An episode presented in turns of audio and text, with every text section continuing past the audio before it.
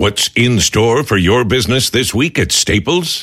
Cases and cases of confidence. Staples can help give you the confidence that your business is ready for the year ahead with all the supplies you need. Like paper. And right now, when you buy a 10 ream case of Staples multipurpose paper, you get one free. So you can be confident you're ready for whatever business comes your way. Buy one case of Staples multipurpose paper, get one free. Now at Staples, where there's a whole lot in store. In store only, limit 10, valid through 1 519.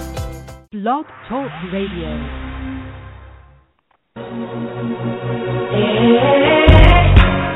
Thanks for tuning in to Let's Face It with Will Strayhorn and Friends, one of the most informative and entertaining talk radio shows today. From social issues and trending topics to sex and relationships, no subject is ever taboo. So join us now for real people, real topics, real talk. Let's face it.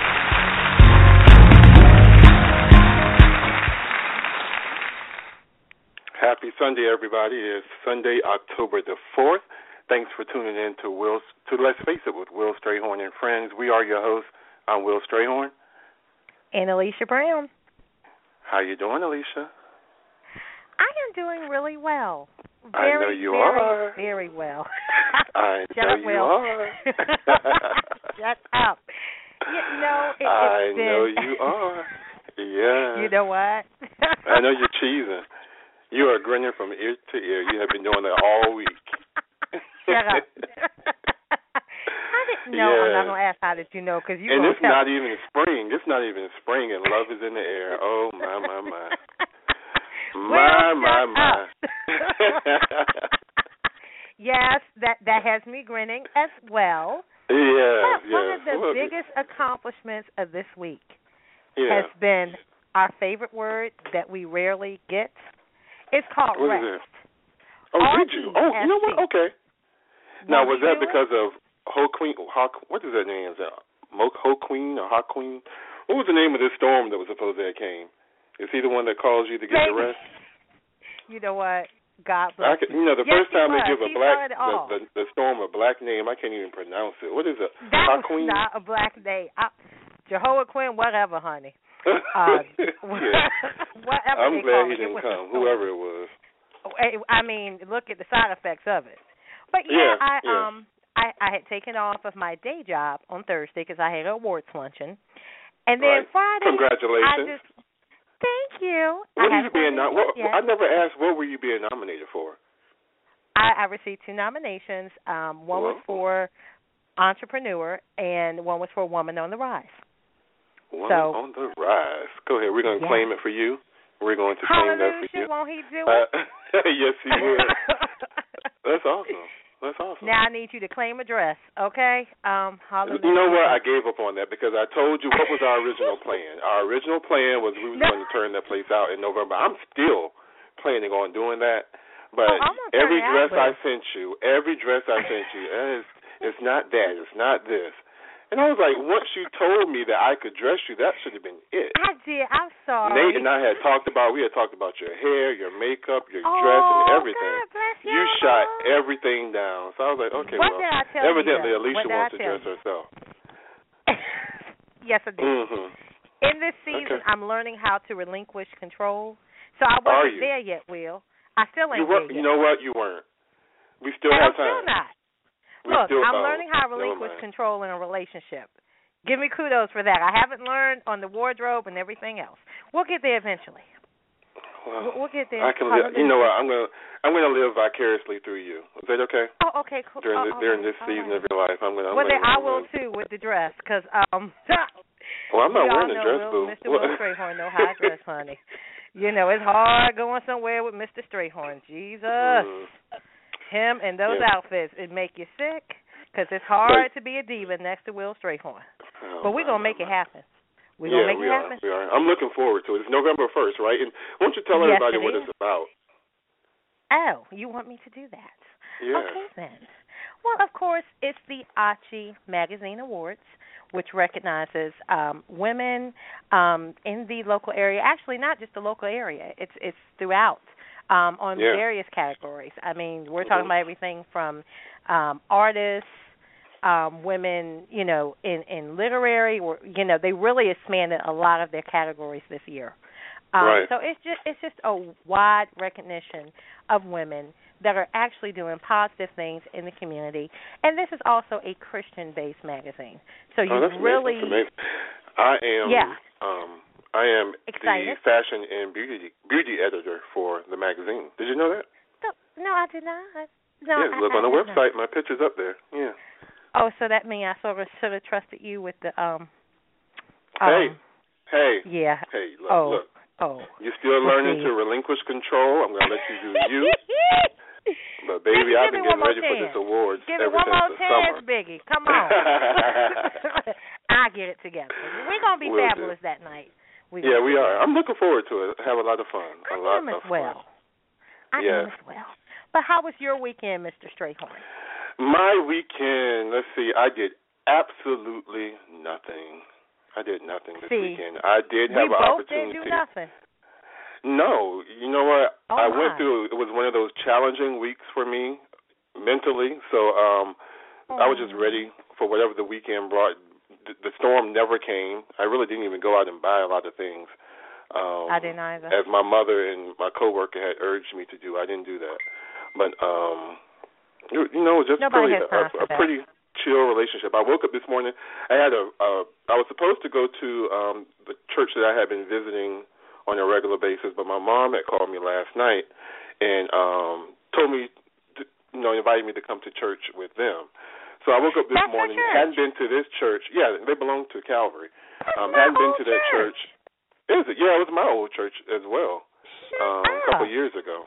But you know, it don't Oh, take much with me in churches for me to, you know, We ain't gonna for me to go. But hadn't been in that church in a while. Went to the church, and you know, it was one of those things where I see exactly why I was there because the word that Bishop McBath brought forth, it was almost Yeah. like it's like in this season, it's like God's playing. He he he knows that I'm kind of bored, so he's playing games with me. It's like he'll he'll he'll do something in a certain situation that will get me to a certain point of understanding, and then something else will happen in a totally different situation where I'll get the second part. Well, something that I had learned earlier in the week, Courtney McBath, Pastor McBath, or Bishop McBath, he finalized Bishop, today in his message. Yes, so I was Okay. like, okay, I understand exactly why I was sitting there in that church, um, getting what I Mm. got. So it was. I had a, a good day. Came home. Um, what I did, I cooked some chicken and stuff, and just chilled. Chilled. You know, I'm What? really boring. I realize that I'm. I have a really boring life. Um, Actually, Will, So I- I need here's the to do thing. Let me give you the little that. secret. Let me give What? you a little secret. When you're grown and you act Mhm. like a grown up, your life is Mhm. pretty much boring. There are some Uh. high points. There is some excitement. But your life Yeah. to the average person is boring. mhm. The people that Uh. say your life is boring and it lacks excitement, them the people that are doing stuff that's called excitement that's actually going to get you in trouble. So Oh. if your life boring, you're living right. Oh, There you go. This living right stuff is boring. Okay. Okay. well, But anyway, I'm sorry. we have I some for wonderful you. we have some wonderful co-hosts on the line that yes, um we I want to do. hear yeah, hear how their how their weekends were. Hi Nate, hi Liz, how you doing? Hey, how are you? Hey, how are you? What's up, Nathaniel? How was your weekend? Mhm. Um, my weekend was pretty boring. I just did, you know, the hurricane and chill type situation. A lot Yeah. of Netflix. So I didn't really do much. I gotta Uh. get into this Netflix thing because I've never used it. You haven't I started No. watching this movie last night on Netflix. What was it what was it called, Nate? Black Blackbird. Um Oh the yeah, acting was just Blackbird. superb. It's going to get an Oscar. It was really good. Um, I had to cut it off because I couldn't take much more of it. I'll, I'll try to finish watching it tonight. But yeah, I recommend to everyone that you definitely want to buy that movie and um and Stay it away from it from collection. about? what? A What did you say, Nate? Stay away from it. no, it was Oh. And what was had the movie called? Blackbird. Bl- Blackbird. And it You it kind of reminds you of when you see a bird running into a window. They- They- That's where they got the title from. God bless. them. Oh, Oh. Lord, it was good. If I, if nothing but for you know just the I don't know, just look at Amusement. it. Oh. Yeah, just look at it. Okay. Hmm. Well, Nate, how was your weekend? Well, you know what? I had a very eventful weekend. You know, the Oh, storm Lord. was coming, and I wanted to do all of I I could to make sure that I was ready and prepared for the storm. However, I didn't have any money to do these things. So I went out and, you know, I stole a couple of things. I got caught. I got caught, but I was able to go to the perfect place of shelter. So I was very happy that you know I was able to find shelter during the storm. Oh, But Lord. thanks for asking. Yes, yes. We had to check in on you. We never know. But you know, there's been some hot things going on in the media. Uh, yeah, yeah, yeah, Yeah. yeah, yeah. Um, Tell us so, about that, Will.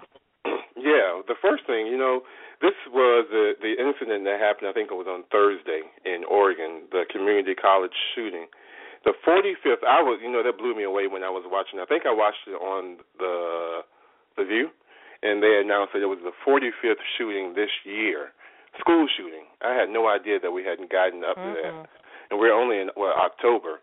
But it was the 45th Right. shooting. You know, the guy Harper Mercer um, went on campus. I think he was armed with like maybe 12 guns or whatever, and um, nine people total got killed. I believe many more had gotten shot. Um, but the whole thing behind it was um, it was it seemed to have been a personal attack against Christians because he had um, asked Christians, uh, asked the people before they shot them, was were they a Christian or or not? And the people that did reply that they were a Christian um, were shot in their head. Um, if they did not answer or they said they were not, they were shot somewhere else. Usually it was in their legs. Um, you know Wow. how it ended. Basically, he committed suicide. He left a note to the police. I'm not quite sure what that note said, but the fact that those people, um, and I'm sure maybe the first person he shot did not know what the answer, what what the you know the repercussion for confessing that they were a Christian was going to be, but those who followed, I'm sure, knew that you know it was probably going to end in them getting shot. Um, so people did choose. They chose their faith. They said yes, and uh, unfortunately, they were shot in their heads and killed. My question to each of you, and I'm not going to necessarily ask you what would you do in that situation because that takes a lot of spiritual strength to make that decision. Um, but you can either answer that, or you can just answer what is there, or in what situation, what do you feel so strongly about that you'd be willing to to die for it? What cause or what belief or um, what entity do you feel so strongly about that you are willing to die for it? That's my question. What say you? Hmm. Oof. Today, Pastor Mariner spoke about the exact same question. He opposed the same question to the church folk because he said, "Y'all say for God I live, for God I'll die." Come on. And then somebody asks you, "Are you a Christian?" and you see that gun, you don't know what to do. I know. but I will, I know I would hope to think that I would, I would, I would stand up for right because I, I don't know what the ramifications would be afterwards. Because he already said, if you deny me here on earth, Hmm. now you Hmm. before my father. So Come I, on. I think I would think about that, and I would have to just go, go on, on with it. Just clench my teeth real tight, take the bullet. You would take the bullet. I would think I would have My to take the bullet. I think I would have to Yeah. pray first. Lord, am I going to heaven? You're, he's not gonna give you time to pray. By the time you pray, they're gonna know your answer, so you won't be I have to ask her. I'm gonna say, give I me think a I few would just pass to out. pray. That would be my first thing. I would pass out. You know what? What about you, Liz? You know what? Honestly, if I was asked that question, I, I'm a impulsive person, so I probably would have just said yes on impulse. Mm. And I mean, I'm I'm the type of person where if it's my time to go, it's my time to go. So ain't no Mhm. reason to prolong it, you know. This is what the good Lord wanted for me, then I mean deuces y'all, you know. Sell my stuff. All right. Give me a nice funeral, keep it moving. Because All right. the thing is, if he shoots you in your head, you're just gonna die. If he shoots you somewhere else, you may bleed out to death. Well, you know what? Y'all so out. methodical. You know, y'all, y'all, you're just so good, Nate. You'd have thought this through. I don't know. I, I really, I mean, I would hope. it's one of those situations I feel like you don't know until you're there. Exactly. So I, I feel That's like true. if you're a believer, that's your election. You would hope that when you're posed with that question, you would say yes. But you really don't know until that gun is in your face and you have that, you know, that last minute second, what are you going to do? I hope to God I would say I am, and whatever the ramifications are, they just are. But you don't know until you're there. Right. That's true. Um, Am I here? I think I would definitely. I think I would. I don't know. I don't know. I like. I keep hearing the song "Stand Up for Right" in my head, but I. I don't know. I just know. I know number one. I know two things would happen. I know my bodily fluids would go their own way. I know that's Oh going to happen. wow! Because you know, snakes and guns. Those are my two biggest fears in life. So after I I, come to that. it, usually he'll. Yeah, snakes and guns. Those are my two number two number one fears. Two my two most greatest fears in the world: snakes and guns. So once Wow. once I come to, um, I, I I would hope and I hope I would pray that I would make the right decision and um, just take it. That's what I would hope. Yeah. Mm-mm. Yeah. That's what I would do. Okay. And, that's, and I think it, it speaks that I, I can't emphatically say yes. I need to work on that. But um, I think but nobody can say yes. I I mean, even the person who says yes probably would know it once opportunity presents itself because you don't know what you could be thinking about. You could be thinking about your wife or your kids waiting for you That's to come true. home.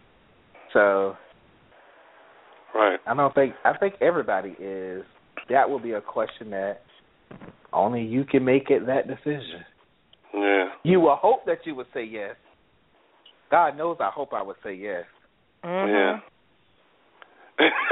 I hope I would say, what you mean? What, what do you exactly what do you mean? That's how you to me because you know I don't really get into all of this religion. yeah, I'm not really y'all gonna die right Christian or there y'all too mouthy. They just gonna go ahead and shoot you. You done said too much. Lord have mercy. Just go ask Exactly. questions with a bullet to your face. Wow. exactly. Well, that's exactly. nice. But you know, I like to fight, so I'm gonna try to get the gun first. Well, I ain't touch the gun. Doing gonna way lie. too much. I ain't gonna touch the Double gun. Way too much. over here. But you know I'm a black belt, right? Nate, you remember that, right? Mhm. Oh Lord I, I remember. I remember. I'm I remember scared. that. Mhm, mhm. I'm Whatever. scared. Shay, Shay, what do you have to say, my love? Uh, I just wanted to say that when Alicia was talking, she stole my answer. But Oh. I was thinking about it, and that's what happened. Like Nate was saying, you want to say yes, and you think about in the Bible, um, Peter said yes. Peter. Lord, yeah. I would never deny you. Mm, Right. didn't he say it? Denied him three times. Denied him and cussed folks out for even saying. it. Well, Didn't he say it? So I Yeah. think I think it is. It's it's thing you don't know until you're in that position. I would hope Yeah. I would say yes, but I would imagine the, for wa- that, the reward would be so great. The ones who did say yes, um, who were saved, I would imagine their their Yeah. reward. I'm sure. Yeah. whether in this life or the next. Oh, it was in the. Well, yeah, it's not going to be in this life, um, Alicia. I'll Pretty much, we we talked about that. it, Yeah. We were hoping it was survive. I don't know, Could but you know. could be this Hmm. yeah. Yes. But what else has been in the news? Shay, Shay, you found something Oh interesting. my God. I did. Oh, that was Maybe. ridiculous too. there was a couple, and uh this lady had RSVP that she was going to go, and she had something came up at the very last minute. She had kids. I think one of the kids got sick, and they sent her a bill. Hmm. the A bill. that she did a bill. Yes, they sent her the tab for the plate Oh. that she did not eat that they had to pay for. Mhm. And it was funny because earlier this week I had read an article from the other side of that that was from um a woman who's married with kids and she was saying if I don't RSV if I RSVP but I can't make it, here's a list of reasons why I might not have made it. Hmm. And that had a lot of people up in arms too because they took it as kind of this callous um, Yeah. I'm too busy to give you enough of a response. And you're she like said reasons why I might not have made it. Yeah, it was a whole. That's something I would have done. Being it was like this that's is the Yeah, I that would've is. done. You choose but one. um, I think I think it, it's a good question because when you when you have a wedding, the reception is the usually the chunk of what you spend, and it's because Yes. you spend money on food. Mhm. So I mean, is it is it worth the price of alienating your friends? Like who's wrong? Who's more wrong in that situation? Or are neither one of them up. wrong? I think. I, don't- mean, I think don't it's kind of. think they were wrong. You know. Okay. Oh, go ahead, Will. No, go ahead. Why don't you? Well, I, I don't think I don't think they were wrong for sending the bill. I mean, I just I have friends who are planning weddings, and I see people, you know, on TV planning weddings. Weddings are expensive. So if I plan a hundred dollars for you to come eat, and you RSVP for this, you need to pay me back. Frank Wagner, candidate All right. Gary McCollum is in hot water today for misrepresenting his military service. That's true. That's true. I agree. Okay. Well, can- I'm can saying, I I think this? the way I feel about it is if I think the person who missed it, they should have contacted the people after the fact and you know asked if there's no way that they could, you know, um, I guess appease the fact that they they they, they realized that they did um, RSVP something came up and see if they can do something to rectify the situation. I don't know if I Well, would have no. gone out and sent a bill, but I just think the person who missed it, who, and I'm sure they realized that you know the dinner was prepaid and the the expense Mhm. that went into it. It just would have been so much classier for them to have taken care of that themselves. Mm-mm. That's how I feel Mm-mm. Uh, Oh Lord, what you say? I was in Walmart today. I, I was in Walmart the other day. Remember I told you I was in Walmart, and this food is expensive out here. You hear me? Okay. And somebody missed a piece of meat that I done cooked and unpaid for, and went to jail behind. Oh no, uh, uh no, you're gonna give me that money back Okay, Why did you go to jail? because you know I He sold stole it. it. You stole it, Okay. In that particular situation that Shay was talking about, I remember what they had said was the woman had her mother was going to babysit her children. And at the last minute, the mom called and said something came up. I can't do it. So you can say, yes, Yes. she was wrong. She should have called the wedding guest. But I mean, if it's the last minute, you're on your wedding day. I don't have time to call you to say, "Oh, by the way, I'm not going to make it." Me and my husband. yes, you do. Well, okay, maybe you do, but here here's my here's my whole point with that. When you have a wedding, you know things are expensive. You plan for so many people to be at the reception. There's a cost in the food. I get that. But there's a chance things happen. Somebody may not show up. So to send someone a bill for what they didn't eat because they didn't show up, I think that's a little bit crazy. I really think that's a little bit crazy. I mean, if it means that much to you, the loss of money because this couple didn't show up, you know what? Maybe you should not have your wedding be that expensive. Or do what Alicia always says, elope. Because then I don't have to worry about none of it. You show up, you don't show up. I ain't gonna lose no money on the cake. I'm not losing no money on the food because if it's my food and you don't show up to eat it, oh, you better believe I'm gonna get my money back. I ain't gonna see you no bill either, but trust me, I'm gonna get every dime and cent worth of what you didn't show up and eat in my own special way, and that's all I can say because I don't want to get in trouble. So just Oh. Everybody happy. That's why I just say elope. I ain't got to worry about no aggravation. Because here's another thing about weddings. Everybody want to talk about, well, you know, ah, uh, they this is how they do it. They could have had nicer this. The glasses could have been this. The champagne. That. I don't got time for all of that because your money didn't go in none of this. So I'm just going to elope, go on my honeymoon. I might send y'all some pictures or whatever, and may the Lord bless you. You can still send me your checks and everything has to be in denominations higher than twenty dollars. Thank you so much. That's how you do it. Then you don't have to worry about all of this. And I'm done. Okay. she, she said that. Well, All right. Alicia, Alicia I'm just speaking of eloping, it brings me to my next point. Oh Lord. Matt Damon says that rumors of romance with his his buddy and pal Ben Affleck in his earlier part of his career put him in an awkward position of having to deny that he was gay. So I my didn't know question there was to no you rumors of that. Hey, Me. I didn't hear about it either. Oh. But my question to you guys is have you ever felt the need to address rumors or why? And why? Why or why Oh, not? Lord. Should you I'm address somebody rumors? else go first. I Should choose you not battle. address rumors? I choose my battle. Some some of them they they do need to be addressed, and I have addressed them. Some of them I just depends on who's saying it and what role they play in my life or could future play in my play in my life in the future. That's how I determine whether I you know pay a nooch Mm. or whether I address it. Yeah. Mhm. Some of them you need a, you need a nip in the bud. I think. What you say, Alicia? Oh Lord, I was trying to be good. I would say through various times in my life. Because they think we including now- sleeping together. You know that, right? That's what they, that's what the word is on the street. What? I Oh, tell you, no, I I feel didn't want like that's the it would rumor. sound a whole lot better.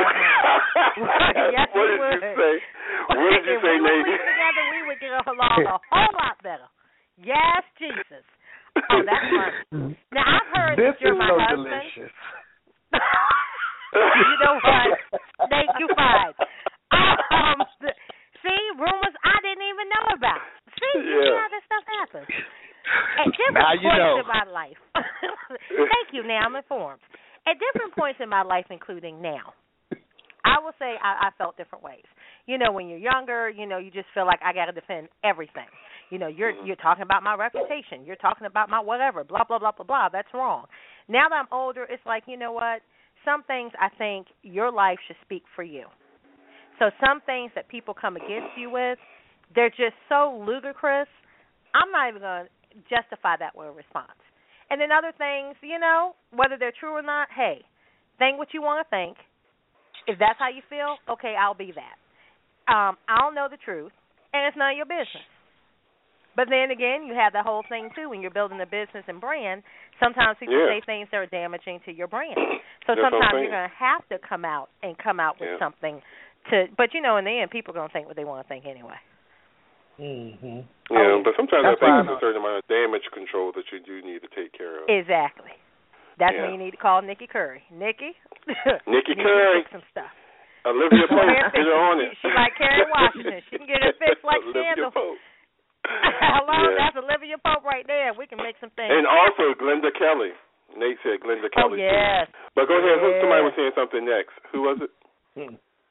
You know, I'm just, you know, sometimes you just got to steal and see the salvation of the Lord. Because, you know, I remember, I remember when Pharaoh's army was behind us. You know what? oh my God! And we Why didn't know we what let him to keep do. coming back? Pharaoh's Yeah. army. Thank, thank you, Nate. Always bring It the was spirit me, Glenda Kelly. I didn't read that in the scripture, but all right. You are I didn't know. Maybe I need to call her for this new rumor I found out about. Yeah, I didn't know that, but she all was right. there. She was with Okay. me. All right. Now there'll be a rumor about that one. Exactly. Exactly. Oh.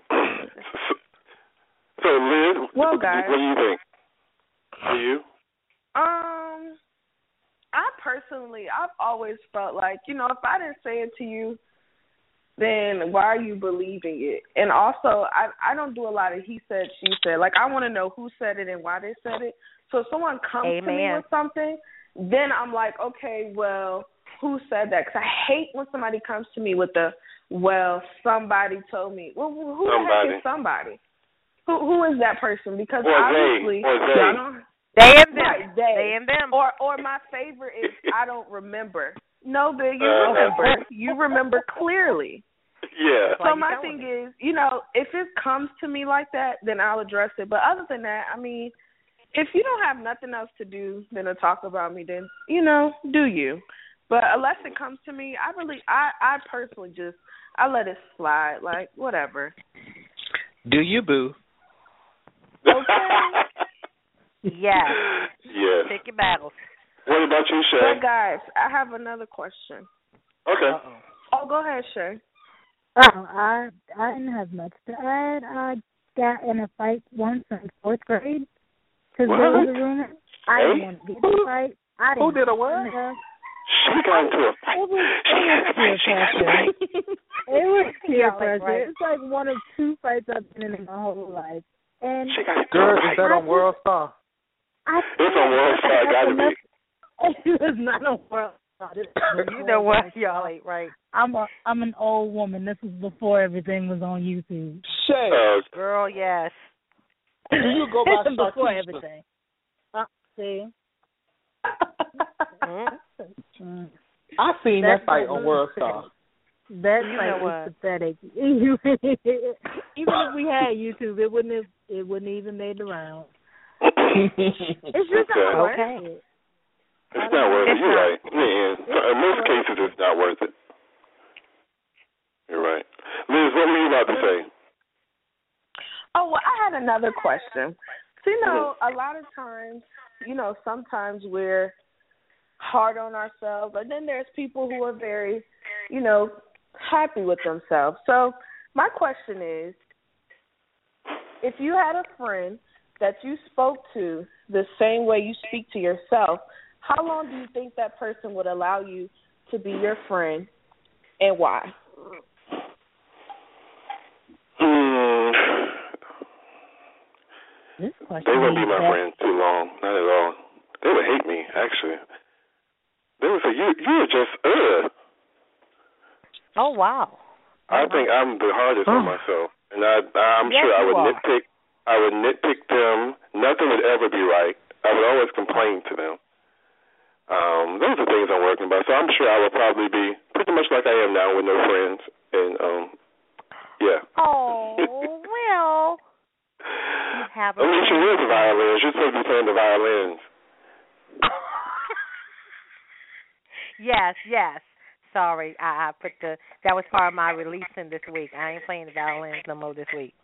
Maybe Oh, okay. next week. Sorry. Well, what do you say? Well, I know you know what you're perfect, Patty. So you would you would probably have friends. Oh for, no, you did not.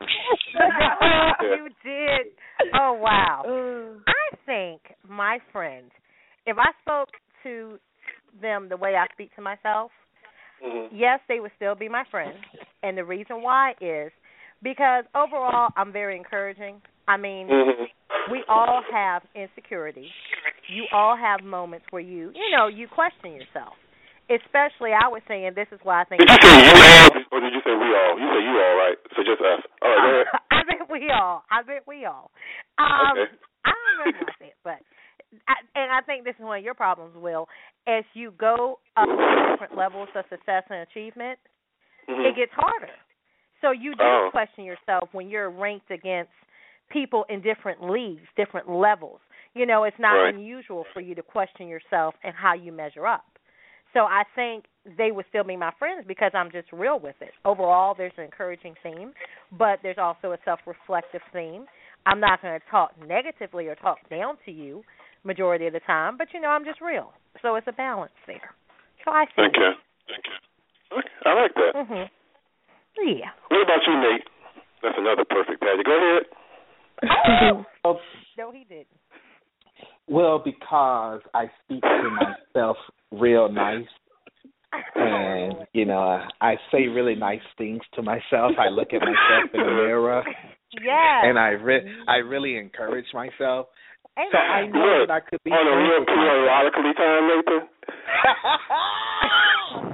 I tell you, this conversation is getting worse and worse.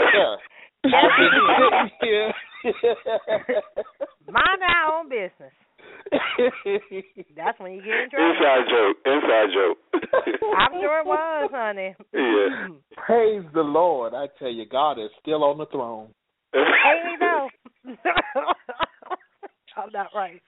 But I want to know. So you you would right. so would you still have friends? You would still have a friend. I, I I do think I would still have a friend if I spoke to him. Now, let me sure I, Liz asked this question. That's if I spoke to if my friend spoke to me the way I speak to myself. no, if you spoke to your friend the way you speak to yourself, would you, would you still have that friend a long time? Yes, I would have a friend for a long time. Thank you, Lord. Perfect, Tanya. Okay. Um, let's hear from some, some real people. Um, Shay or Liz, did y'all want to comment? You know what? You fired Will. How you gonna fire me? Okay. I know from your own show, but it can happen. Look at Donald Trump. I guess you're right. I guess you're right. Y'all are crazy. Yeah. yes. But did anybody else want to respond? We we have a great show. I have a question with mine. Okay, go ahead.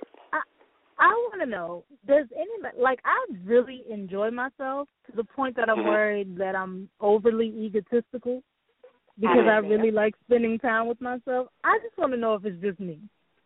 No, it's not. Like I I really say, like I was hang gonna- out with me. I was gonna answer like that. Hello. Okay, what do you like about spending time with yourself? I have not figured that out yet. What? I'm smart. I'm funny. Like Hello? I have great jokes. You know that for yourself? Nobody told you that? And who is this speaker? Yeah. You Shay. know what? Shay told herself that she's smart and she's funny. And, I don't and think she's all that great. And adventurous. Shade, honey. What The, if we haven't spent enough time together? the Just give shade, give it a honey. whole The shade. You know what? I think this is the perfect time to go a commercial break. Yeah, yeah, yeah. Let's do that. Hallelujah. I think we're going to go right on to commercial. Just reminding our listeners that the phone lines are open. Phone number is one seven one three nine five five zero seven nine three. Um, because when we come back, we're going to have a phenomenal woman who is a mother, model, does so many different things, but also a breast cancer survivor. And the information that she's going to share with us is not just a women's problem, it's not just a men's problem, it's everyone's problem. So you definitely want to stay tuned for that and call in when we come back to Let's Face It.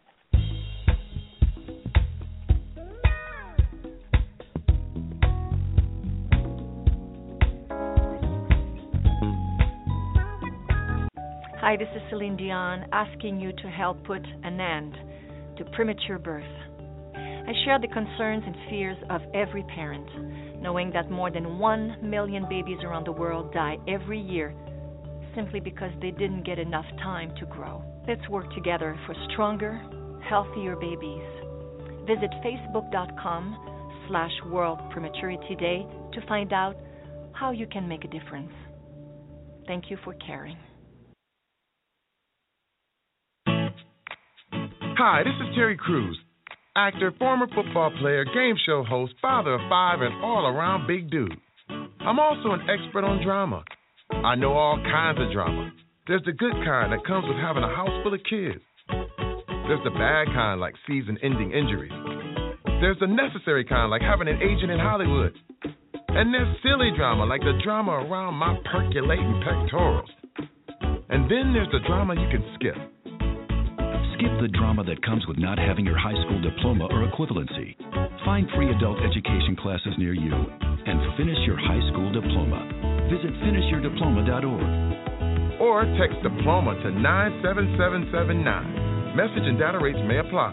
Reply stop to opt out. That's diploma to 97779. And leave the drama to actors like me. Brought to you by the Dollar General Literacy Foundation and the Ad Council. You're listening to Let's Face It, one of the hottest talk radio shows on the web. Are you looking for more exposure for your brand, product, event, or special story? Let's Face It Radio is the place for you. We're also seeking guest experts specializing in sex and relationships, health and wellness, politics, law, spirituality, and religion, just to name a few. Looking for low cost marketing opportunities? Well, look no further. We offer multiple advertising campaigns via website ads or audio commercial opportunities played live during the show. Visit www.letsfaceitradio.com and complete the appropriate contact form for more information.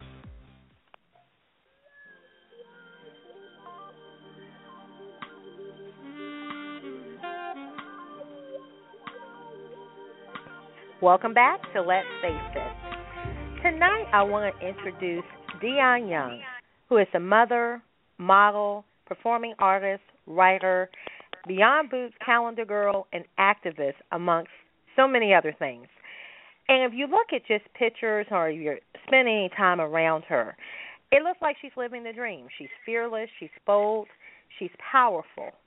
But what the pictures don't tell is the story of her being a breast cancer survivor and what she has actually gone through. So I'd like to welcome her to Let's Face It and introduce her to you all, Dionne Young. How are Hello. you this evening, Dionne? Hi, I'm doing well, doing well. Great. You know, I know we mentioned all of these things, and I know in previous talk you you spoke about how you suffered from a rare, fast spreading breast cancer, which just blew my mind. I had never heard of it and had no idea the way it spreads. Can you tell us what the name is and some basic information about it?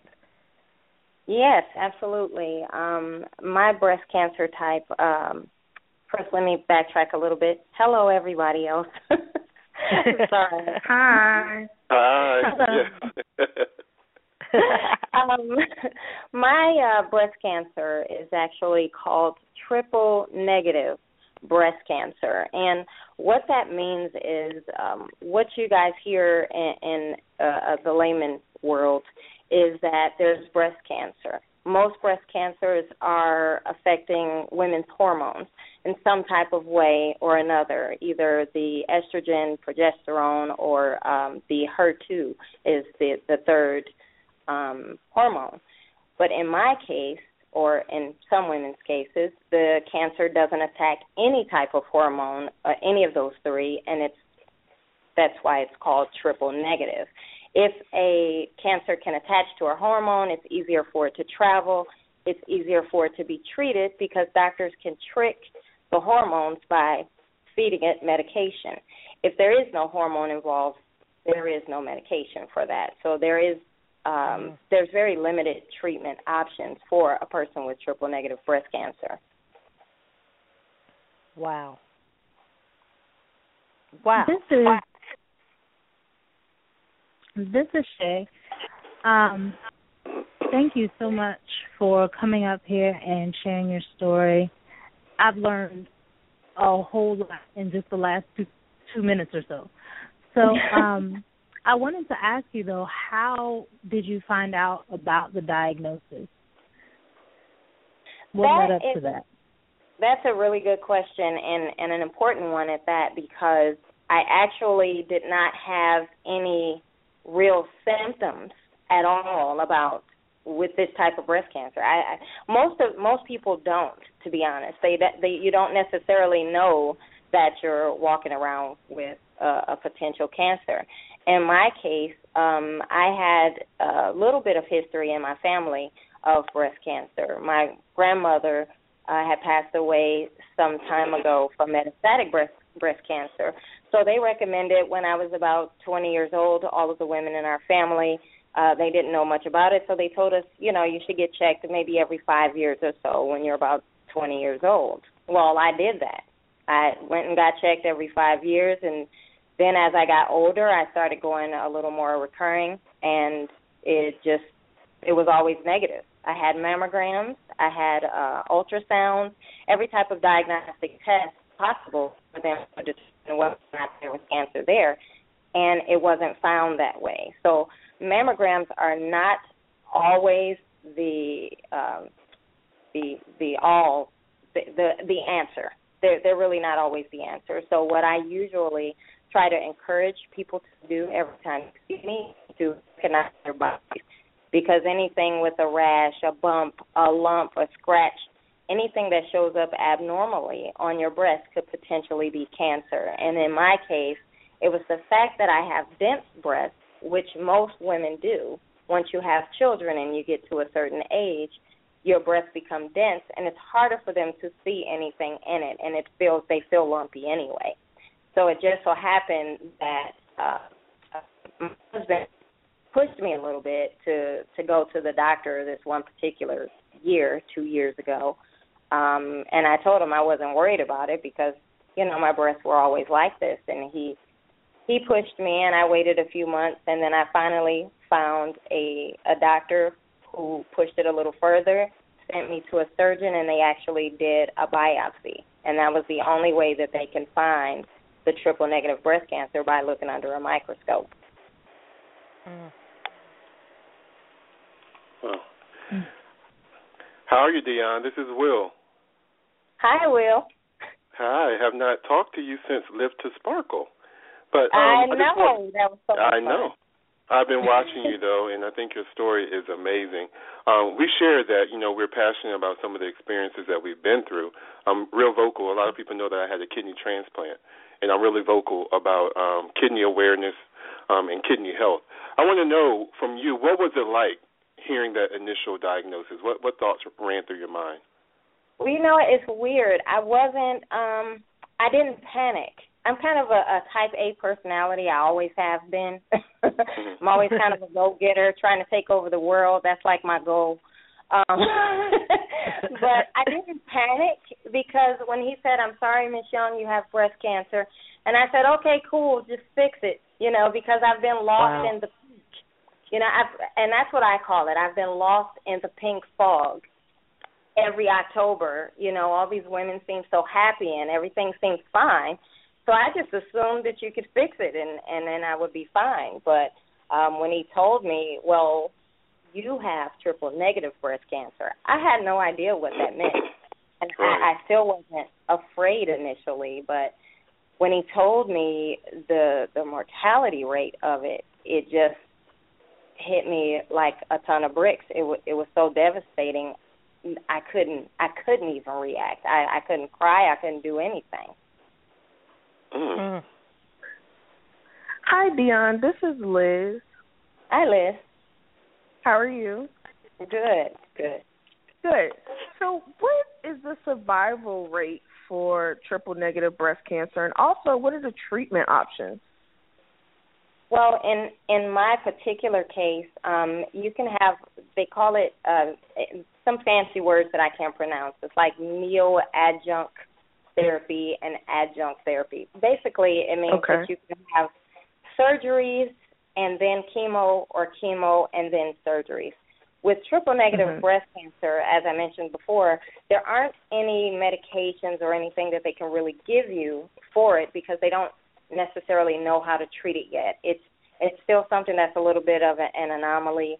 Um, even the American Cancer Society, they're doing a lot of research, and and Triple Negative Breast Cancer Foundation. There's lots of organizations that are popping up now, which I'm I'm happy to know, um, that are researching other treatment options for us. But right now, the only treatment option is chemotherapy, and most women, um, if they live beyond three years, they have a higher survival rate.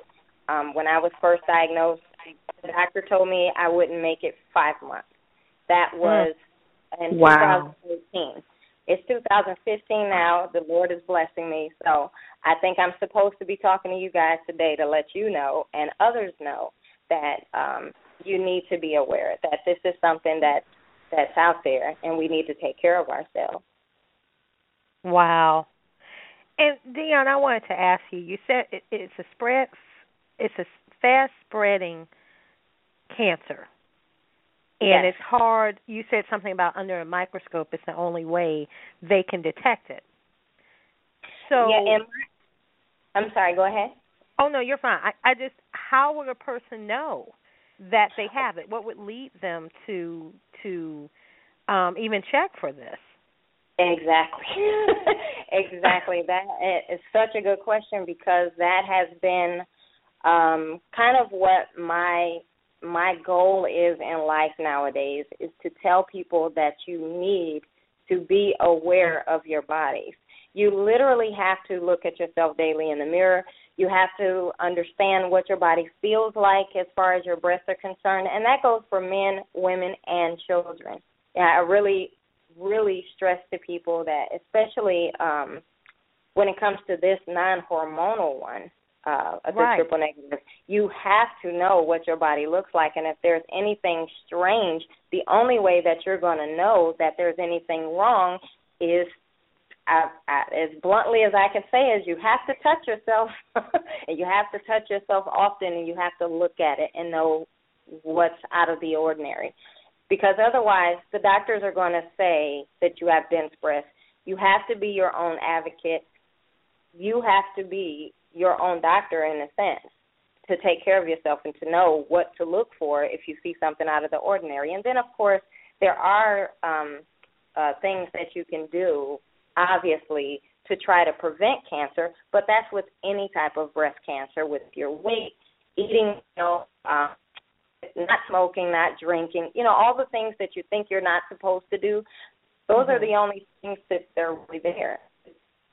And, wow. and that will help prevent cancer. They say that, but there's still one in eight women are getting it, or one in three people are going to have cancer before they leave this earth. So you just have to know your body. That's do your exams every single month. And you know that's a, another question I wanted to ask you. You were talking about the um, hormonal cancers and the non-hormonal. You know, we see a lot of our young girls are going into puberty sooner. Does that yeah. pose a risk for them when it comes to breast cancer?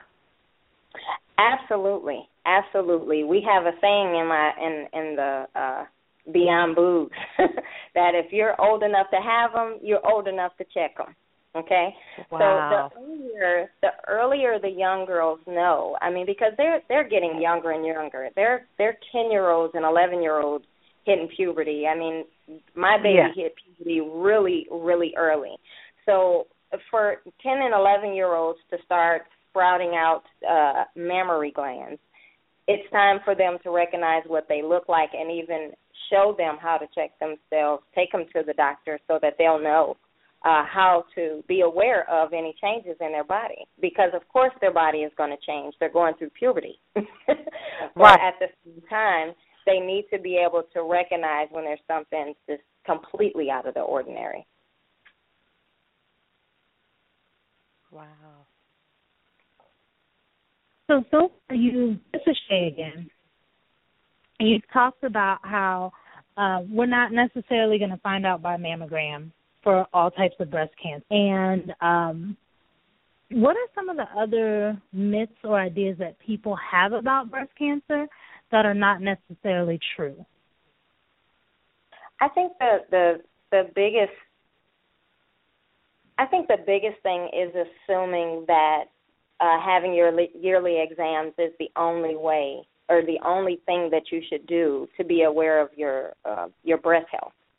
Um, that's that to me is a big miss because that's what I thought I was supposed to do. I thought I was doing the right thing by getting checked every year, and that is not the case. There's a there's um a lot of uh contradicting information out there on the internet and TV of what you're supposed to be doing, but the the the basic three, the top three that we should be doing is making sure that we have our mammograms. You should still do that.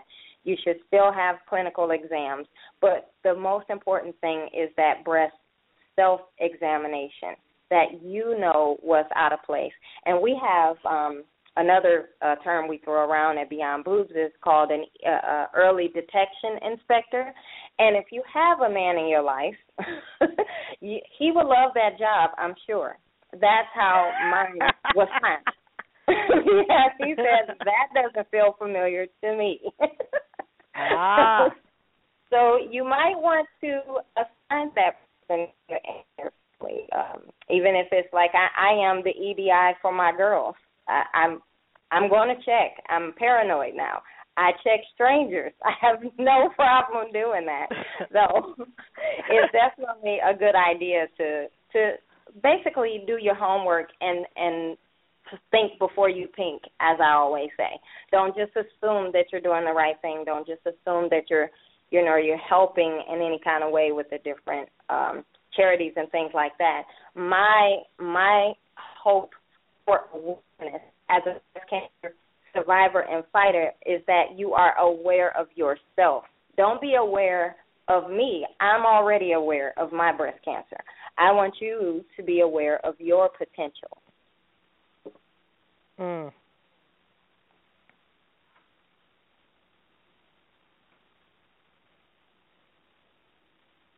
It's a good point. Um, one of the other questions um, that kept coming up was, what does it mean about being in remission, or the term NED, no evidence of disease. What what does that what is that all about when it comes to breast cancer? Um, I think a lot of people talk about. Um, uh, a lot of people ask me that. Um, are you in remission? And to me, that's a confusing question. Uh, cancer fighter slash survivor, you're really in remission until you don't need the cancer doctor anymore, as far as I'm concerned. Because I have to go to the doctor every three months. There are some uh pink sisters of mine, they have to go still twice a week or or uh every six months or, or something like that. But what it means to be in remission, it means that you you've had your surgeries to remove any evidence of cancer and that's what the no evidence of disease is.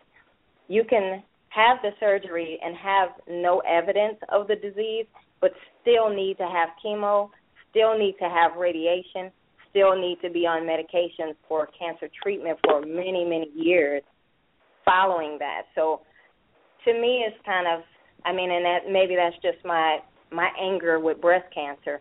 I don't feel like I'm ever out of remission. I always feel like I am uh fighting every day I'm surviving every day and I'm stronger every day because I got to another day.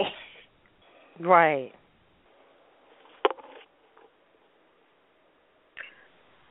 Mm, Miss Young, as an African American female, what is the difference in this type of breast cancer in African Americans versus other races? And is there a difference in the risk factors for men versus women?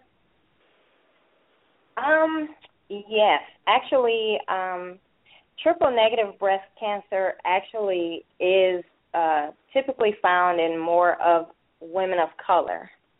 Um, there there are some uh, Caucasian women also that that do have triple negative breast cancer. I am sisters with some of them in in this area. However, um, it's a predominantly um, African American and Latina uh, disease affecting women of color. As far as men are concerned, it can also attack men as well. Um, the thing with men is that it's just like with triple negative, it's not very well known how men contract it. But because hmm. um, um, men have male and female chromosomes and things like that, there's all scientific things out there that tell us about how men are built. But usually they can also contract any some type of breast cancer because they do have female hormones in their body whether they realize it or not. They may not want to admit that but they all have some sort of female hormone in their body. So they also have to be very aware of their bodies if they are obese or if they were also um pubescent early it can be dangerous for them if it's only about maybe two or three thousand men per year get breast cancer, but about a quarter of them die because they don't know how to uh, catch it early. So I try to tell wow. them as well to know their bodies and make sure you're aware of who you are. Um, as far as the triple negative breast cancer amongst African Americans and Caucasians, um, cancer as a whole, breast cancer as a whole, um, is the second leading cause of the, the cancers with with the with women.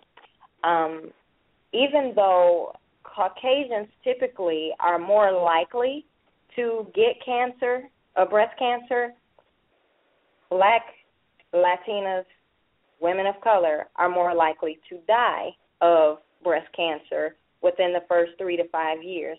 Now, it could wow. possibly be because of um, there's a study going on with the American Cancer Society right now um, that, that I'm not, you know, just throwing out numbers and things at you guys, but I don't want you to think I'm just making up stuff as I go along. Um, the incidence of breast cancer and death rates are higher in predominantly, um, like in, um, trying to think of what the, the names, like Colombia, Ecuador, Egypt, Mexico. These are all places that are um, economically uh, less advanced than we are here. Also, places where people of color reside, and that's the same here. We still have a higher um, rate of death as Mm. African Americans, and I'm actually, and I'm hoping there's a listener out there somewhere. I'm actually one of my own personal, um, one of my own personal goals is is I want to find more than three women who have lived five years beyond uh, diagnosis of triple negative breast cancer. So far, I found one. Mm. That's it. Wow. Just one. I found one Wow. woman. And I've been looking for about a year. So every woman that I do meet with triple negative breast cancer has passed on before me. So I I really hope that there is somebody else out there besides me and this one other woman that I've met. Wow. Jeez. So I do want us to be aware. That's you know why I talk to uh, people of color. I do stress it more with them. I'll be honest. I stress it a little bit more because there is a higher mortality rate there. Well, so Dionne, I've heard you mention Beyond Boobs a couple times tonight. You are Miss December 2016 for Beyond Boobs. Yes, I point. am. So what in the world is Beyond Boobs, and what is the exclamation point for?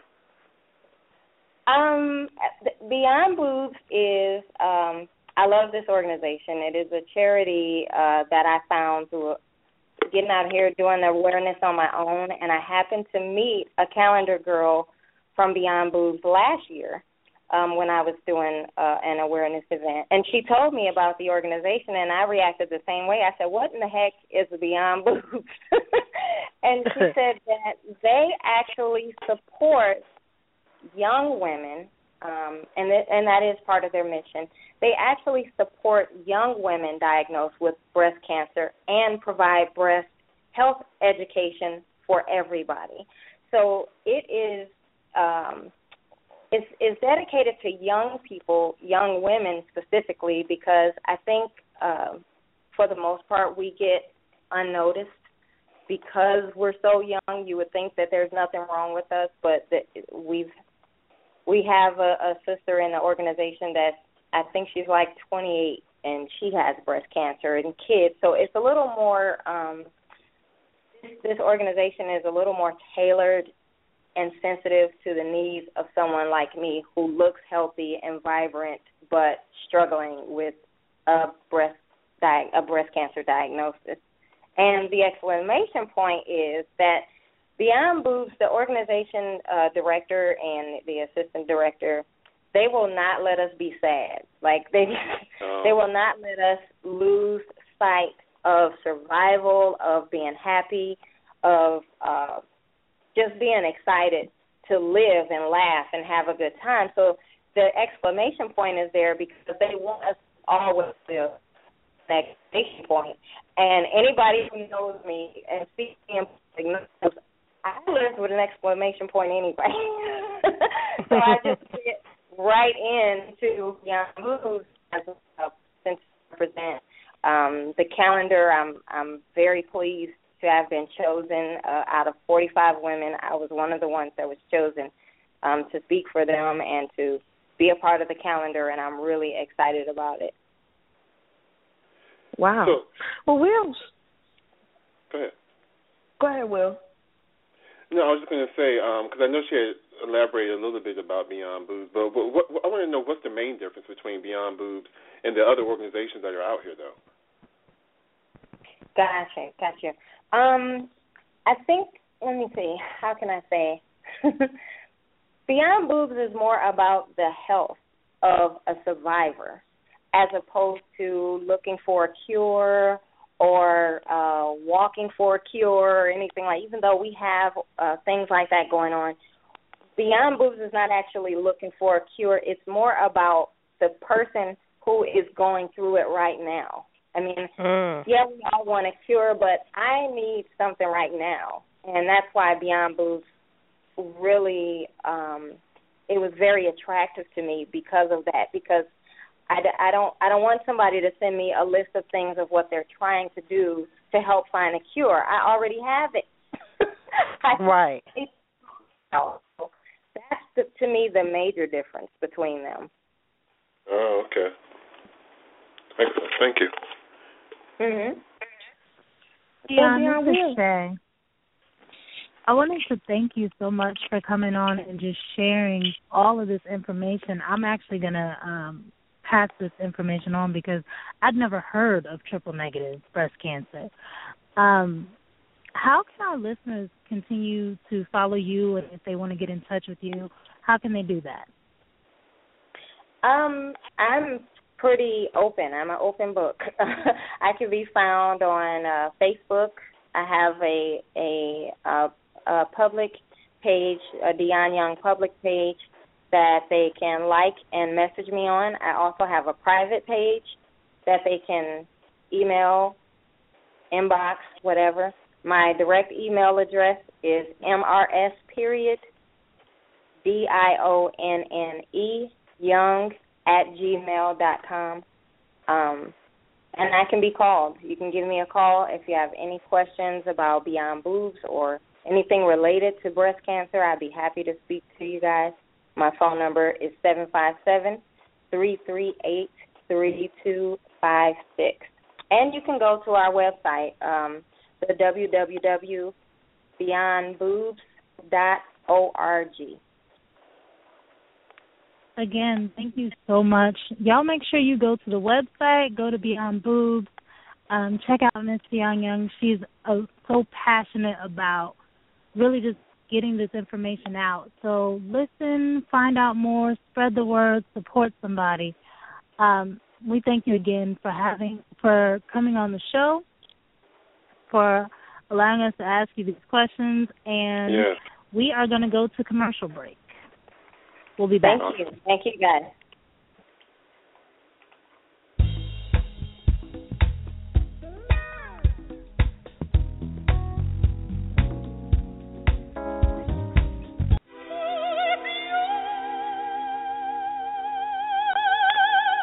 The human voice.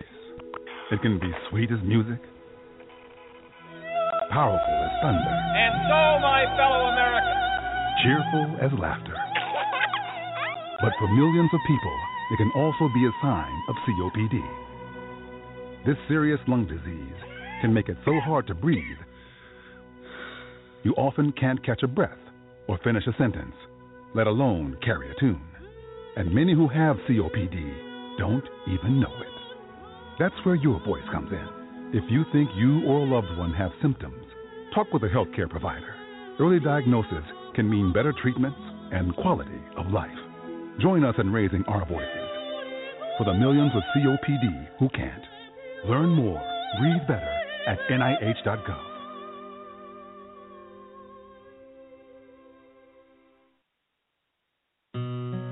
Not on my watch, our military service members say, as they volunteer to serve. Not on my watch, they say, as they leave their families behind to keep the rest of ours safe. As they move out, stand firm, and take fire. So, not on our watch, we say, to the severely ill or injured veterans who can't get the care they deserve, the therapists they need to walk again, the treatment they need to talk again, the lifetime of day to day help they need to live full and independent lives.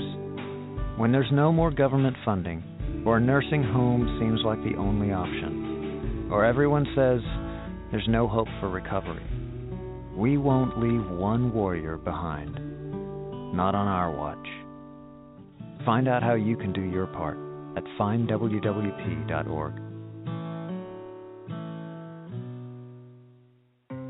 I'm a firefighter. A teacher. I'm a farmer. I'm a barber. A waitress. A mom. We're all part of your community. Every day we move in and out of each other's busy lives. It's easy to take for granted all the little moments that make up our everyday.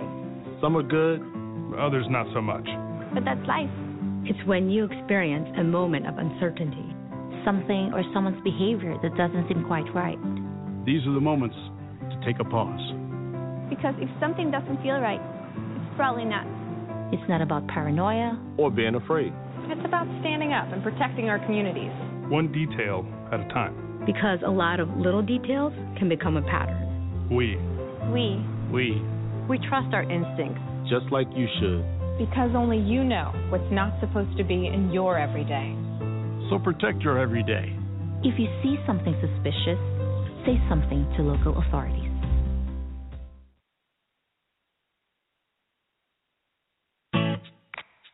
Hi, this is Terry Crews, actor, former football player, game show host, father of five, and all around big dude. I'm also an expert on drama. I know all kinds of drama. There's the good kind that comes with having a house full of kids. There's the bad kind like season ending injuries. There's the necessary kind like having an agent in Hollywood. And there's silly drama like the drama around my percolating pectorals. And then there's the drama you can skip.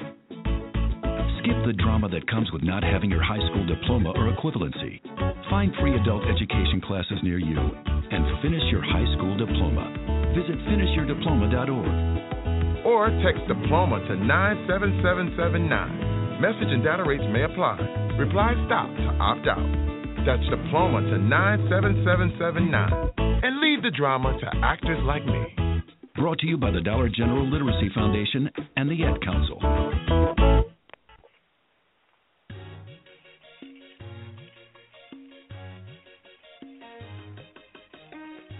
Welcome back. You're listening to Let's Face It.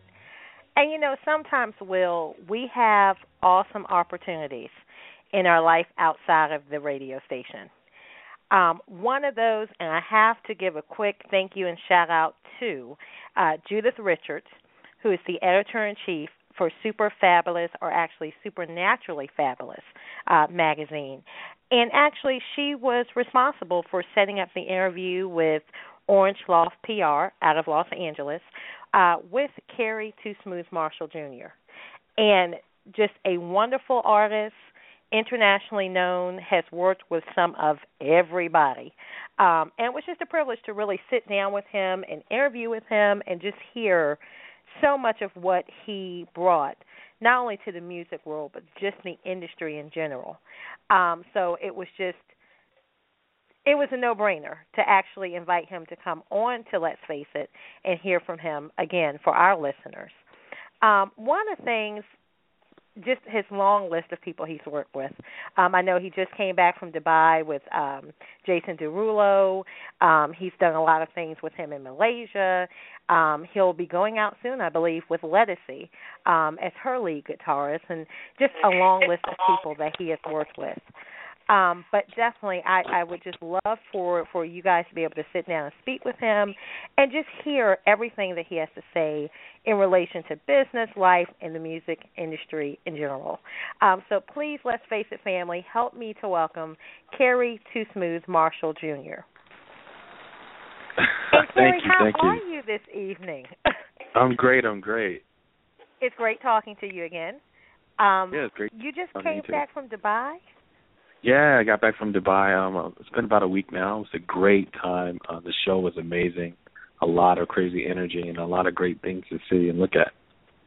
Wow, and I, I'm sure um, Jason is a whole entertainment package in himself. Indeed, yes. But something interesting I learned um, in the information you sent for this show is that you Mhm. actually served in the army for eight years. I did. I did. Did not know that, and you actually had Yeah. a near-death experience. Yes. Um, it was a, a crazy, um, eye-opening moment for me that allowed me to see, you know, that um, I have greater purpose for my life. There's something like a greater calling I need to do. Oh wow! And did you want to elaborate on that? Uh, yeah, I could just talk about it briefly. Um, we were on a patrol, and uh, we had been walking for a long, long time, and um, I was super tired. And uh, my platoon sergeant was like, "No, let's just move a little bit further. Let's go check this house."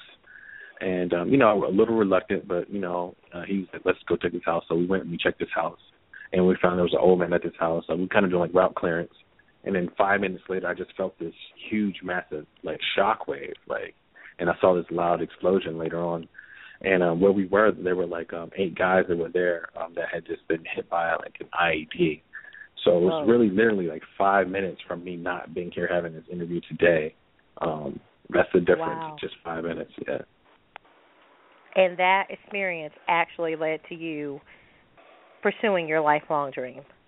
Exactly, because uh, I mean, just for uh, when I was in the military, it was I was just going along to kind of get along. You know, you don't want to raise too much fuss. You're just getting a paycheck. You're doing your job. You're kind of going out, um, doing your duty as as a soldier.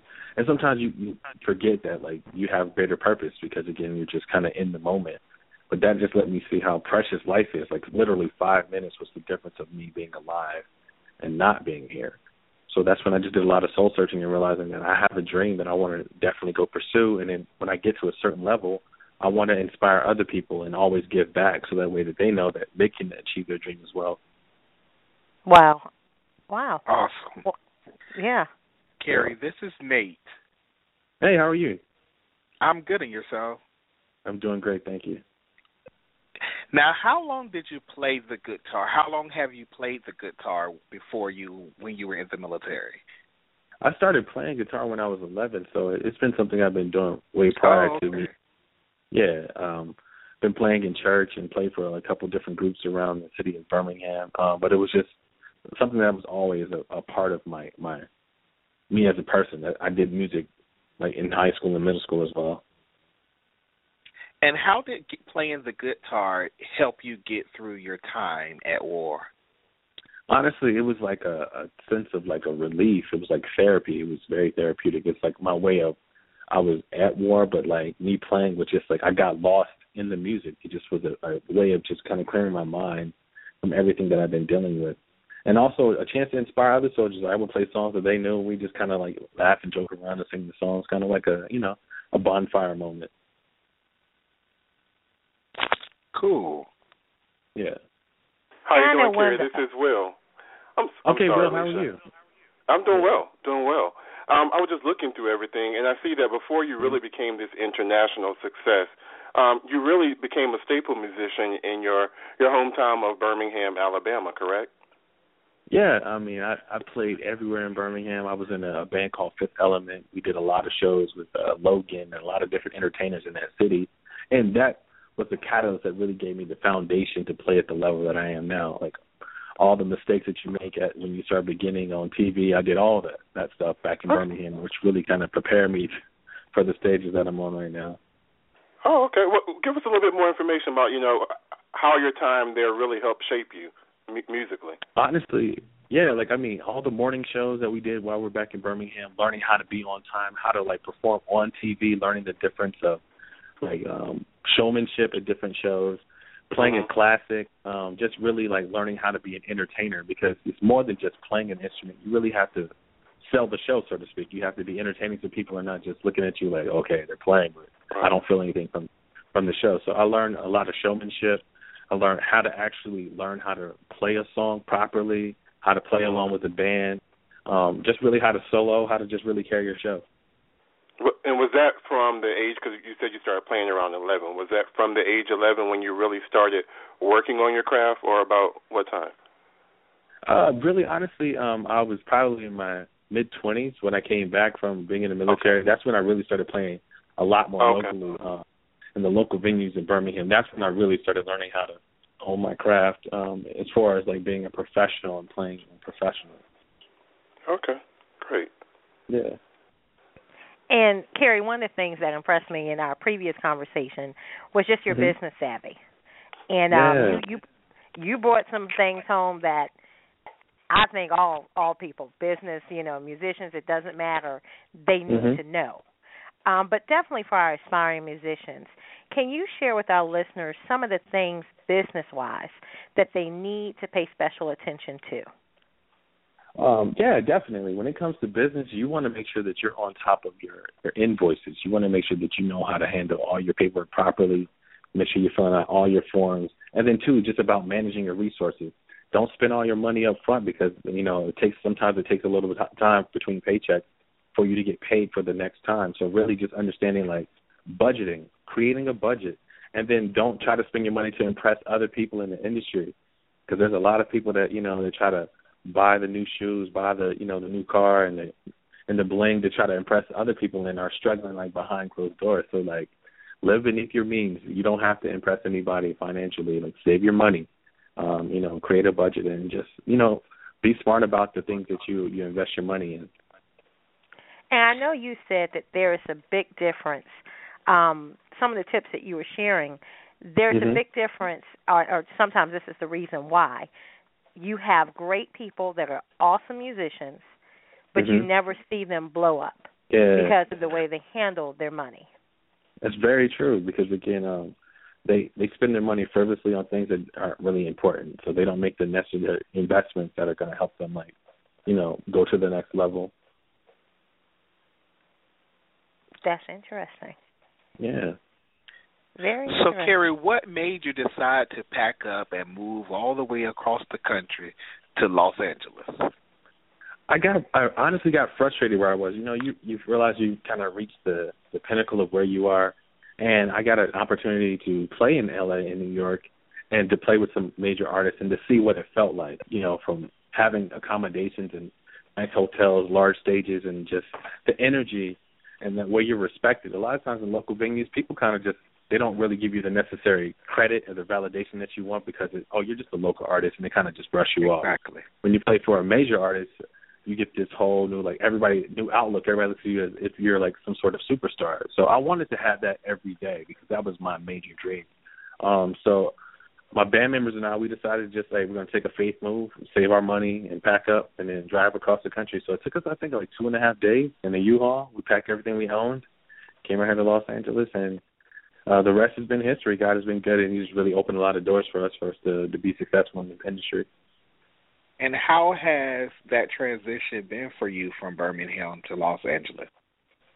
Um, it honestly, the first few months were a little difficult. Had we not planned financially, we probably would have moved back. But um, just because again, you have to be you're that new face. You have to kind of kick in the door. Nobody's going to really hand you anything when you get to the, to Los Angeles. So having to go and kick in the door and played a lot of different open mic nights, do a lot of things for free initially until like somebody recognized us and was like, "Hey, this, these these guys are really good." Um, I remember playing at my first open mic night, and somebody in the crowd was like, "Hey, man, you're really good. I got an opportunity for you." And it happened to be with Chrisette Michele, so I was Oh, grateful for that. Wow. Yes. So, what is some of your biggest accomplishments since moving to Los Angeles? Um, my biggest accomplishment, I would say, playing for like uh some of the artists that I really looked up to. Um, Ledisi number one, getting a chance to play with her on her um, last tour, and still working with her currently, and also playing on Good Morning America. You know, you're a kid from a small hometown. You always want to get on a national syndication so everybody can see you. So the first time I did Good Morning America with Ledisi, just to see the feedback that I got um my phone was ringing constantly. I had a million emails and text messages saying, "Man, we saw you on TV. I, I thought that was you. Was that you playing?" So just to um have that sort of feedback for me was really great. Um and then also with Jason Derulo playing in front of a crowd of 150,000 in Morocco, that was mind blowing because I had never seen anything like that um before in my life. So those are some of the the accomplishments that I was really excited about when I when I first got here, and then now just like being one of the staple guitarists in the industry is something that I'm really proud about. It's awesome. So the the styles from the East Coast to the West Coast, you know, they are drastically different. I want to know how has your personal style changed, you know, since moving over to LA? Yeah, so um when I was in the South, you know, in the South we were really big on, you know, being dapper as far as like bow, bow ties and, you know, blazers and pocket square. I had to change that real quick cuz I I kind of like I hate to use the term country bumpkin, but that's kind of kind of come off in the West Coast. You got the, the bow ties and the you know pocket squares and the blazers, so I had to like modify a little bit. So the fashion sense out here is is, is completely different.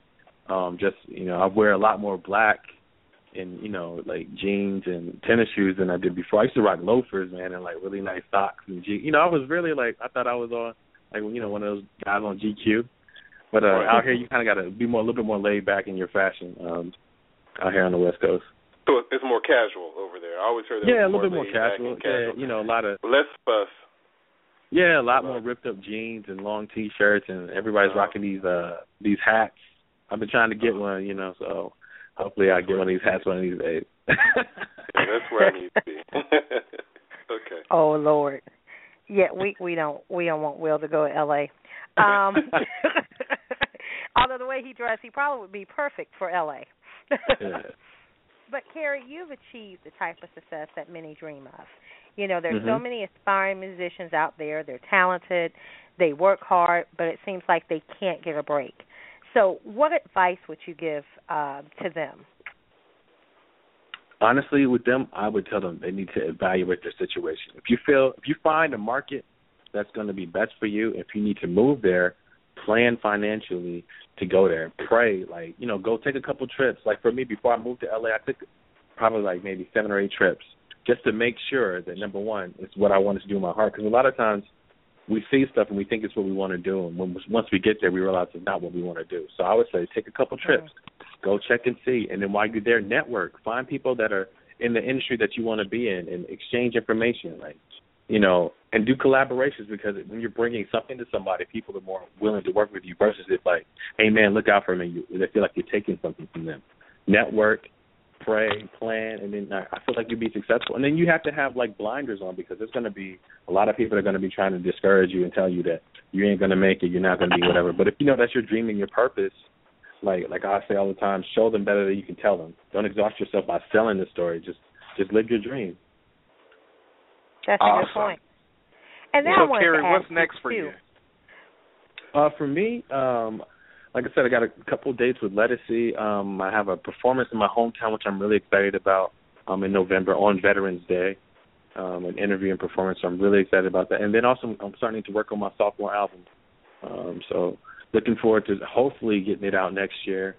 Um, that's something I'm really, really, really passionate about. Really excited about. Okay. That's good. But That's I really also good. had to ask you, too, Kerry. Um, one of Mhm. the things you're known for is your social media following. I Mhm. mean, pretty much every single social media medium that you're on, you just have thousands of followers. Um, of course, people would say that's because you're a big time celebrity now, but Mm-hmm. before that, how did you build that audience?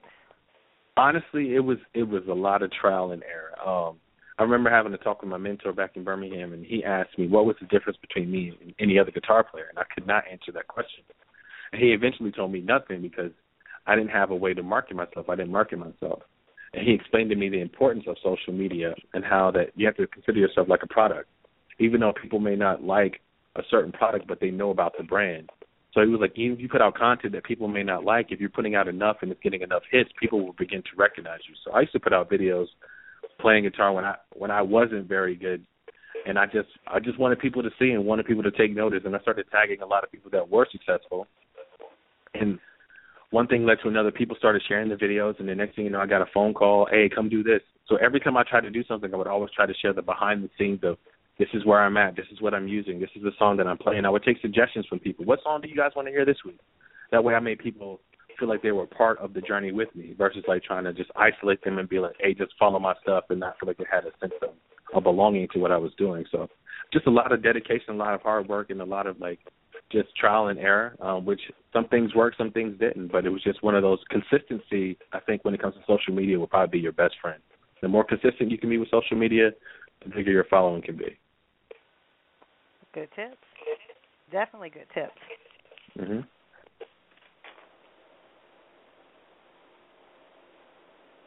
And you know, since we talked about social media, then we have to bear the question before we let you Mhm. go. How Okay. can the listeners follow you? As if most of them don't do that already. Okay. Um, on Twitter and Instagram, my handle is Kerry Too Smooth. I spell K E R R Y, the number two, S M O O T H. And then on Facebook, it's Kerry and then Too Smooth, T O O S M O O T H, Marshall. Um, but yeah, just follow me and I follow back. Um, like the comments, add. You can ask me any question you want. I, I respond to al- almost everything. If I don't, if I don't get to it, then I'll get to it eventually. Um, and then uh, same thing on um, on YouTube. It's Kerry Marshall Jr. Or you can type in Kerry Too Smooth, and um, everything will come up. So and I, I forgot to. I have to ask this last question. How Mhm. did you get the name Too Smooth? So Too Smooth is like a nickname. When I was really younger, um, I want to say maybe about eleven, twelve. I used to play for this quartet crew, and um, I was I was playing, but everybody was like, "Man, you're so cool. You're so smooth. You never move." Somebody said, "You're just too smooth," and it was just a childhood nickname that stuck. So from there, it's like, "Oh man, that's too smooth. He don't never move, but he can play." okay. All right. Well, again, Kerry, we we thank you for the time, especially all the pearls of wisdom that that you've given us and all the insight on the industry, and of course all Oh, the things you. about business. We can all use that. yeah, I've definitely enjoyed the opportunity to be able to share, and uh, I pray that you know that somebody will be able to take what I've said and, and use it to advance to where they are in life to get to where they want to be. Oh, absolutely. And we wish you all the blessings for everything you have coming on because I think you're going out next with Ledisi. hmm Yeah, we start the run in a couple of weeks, so we'll be going out doing a lot of different jazz festivals. So really excited about that. She's an amazing performer. Amazing. Yes, she is. Yes, she is. But again, thank you for coming on and have an awesome night and much success in everything that you're doing.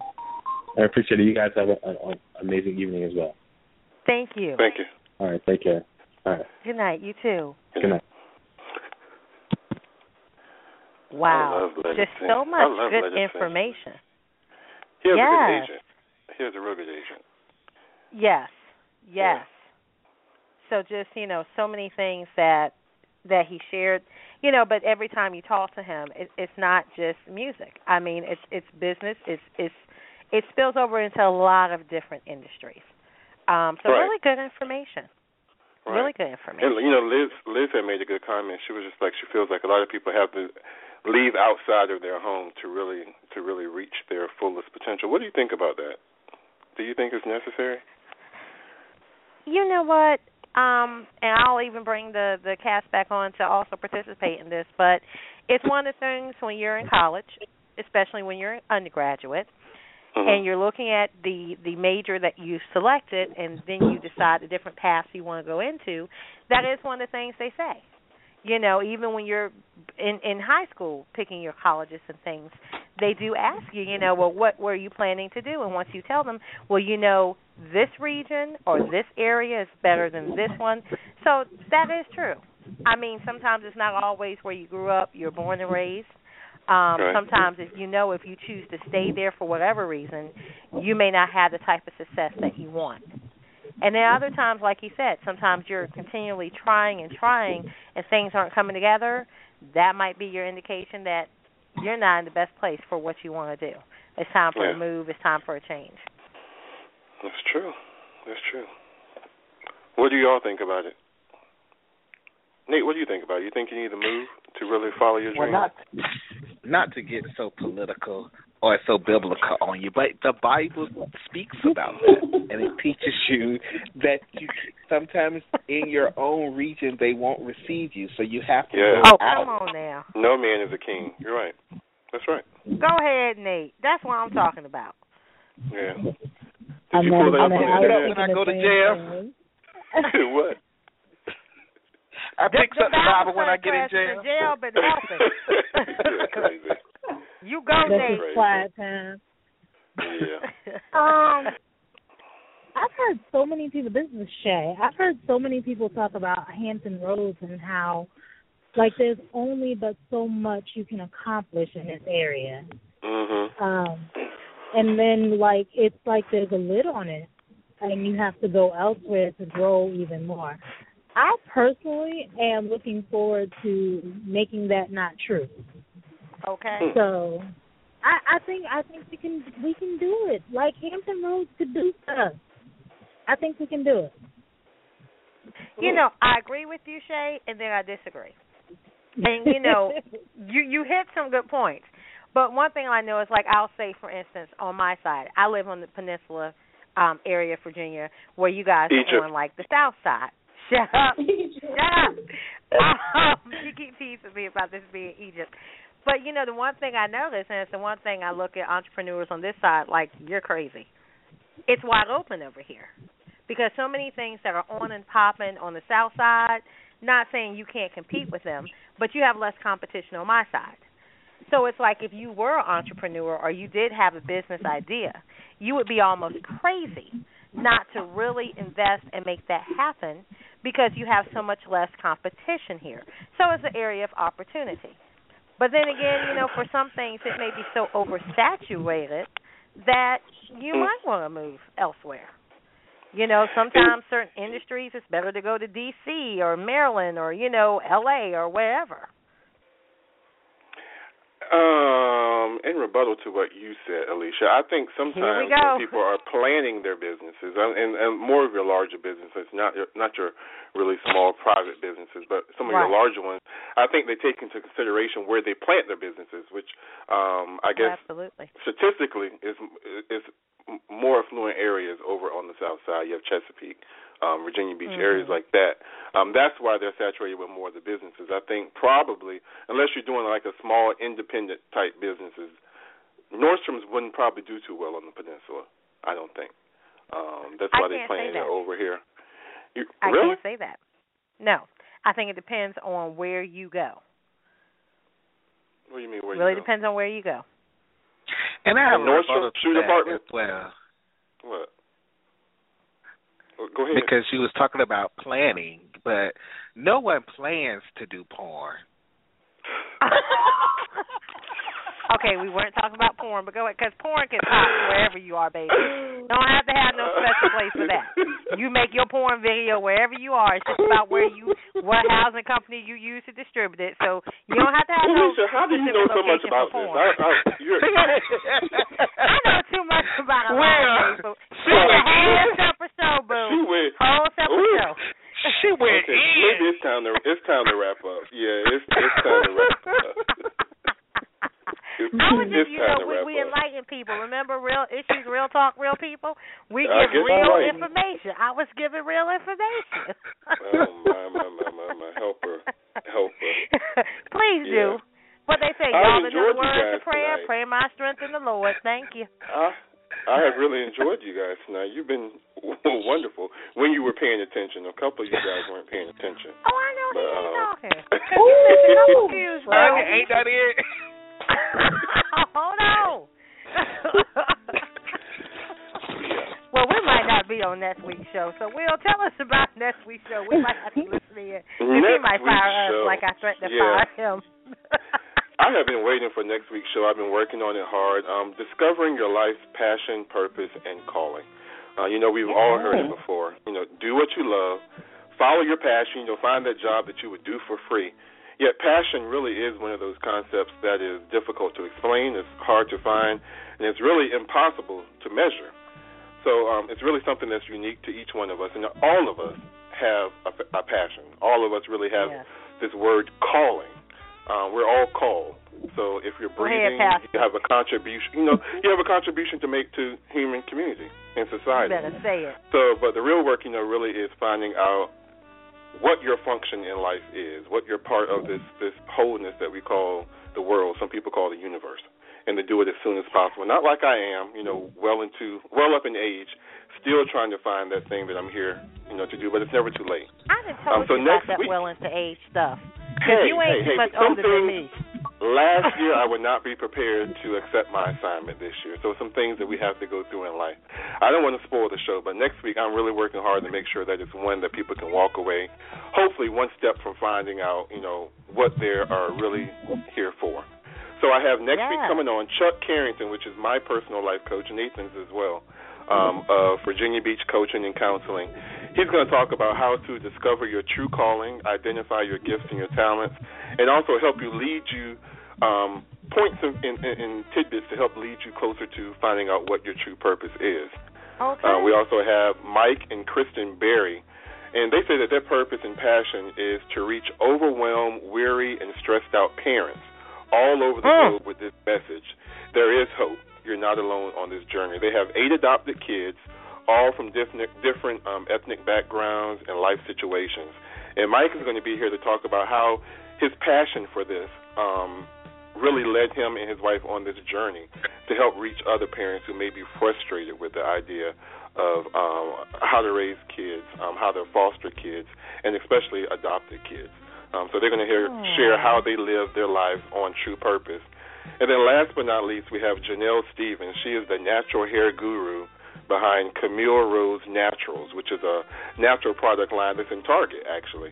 Um, Okay. And she's going to share how her concern and her passion for cancer patients actually helped her launch this super successful product line, which has hair products, bath products, and um, body products. So next week we really have a, a really good show, and I hope that people walk away, you know, with some good information. Yeah. So do you guys have anything that you want to say before we sign off for our guest? I'm excited about next week's show. You're That's excited? awesome. That's good. That's good. Yes. Well, I want to thank everybody again for being on the show. You guys mean a lot to me, and I think about um, I, I can't wait till Sunday nights at eight thirty, or sometimes eight o'clock when we can get together. So, um, have a good okay, week. you're rehired. I fired you, but Oh you're rehired. God! have a good week, everybody, and to our listeners, um, we'll speak to you next Sunday. Be blessed. We hope you've enjoyed this episode of Let's Face It with Will Strayhorn and Friends. We ask that you visit www.letsfaceitradio.com for up-to-date information on future shows, special guests, advertising opportunities, and exciting interactive ways that you can be a part of the show. Join us next week, same time, same place, for real people, real topics, real talk. Let's face it.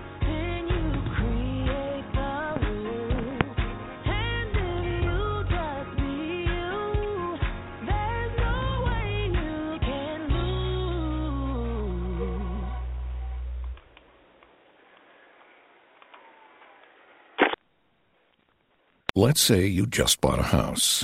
Bad news is, you're one step closer to becoming your parents. You'll proudly mow the lawn, ask if anybody noticed you mowed the lawn, tell people to stay off the lawn, compare it to your neighbor's lawn, and complain about having to mow the lawn again. Good news is, it's easy to bundle home and auto through Progressive and save on your car insurance, which, of course, will go right into the lawn. Progressive Casualty Insurance Company affiliates and other insurers. Discount not available in all states or situations. What's in store for your business this week at Staples? Cases and cases of confidence. Staples can help give you the confidence that your business is ready for the year ahead with all the supplies you need. Like paper. And right now, when you buy a 10 ream case of Staples multi-purpose paper, you get one free. So you can be confident you're ready for whatever business comes your way. Buy one case of Staples multi-purpose paper, get one free. Now at Staples, where there's a whole lot in store. In store only, limit 10, valid through 1 5 19.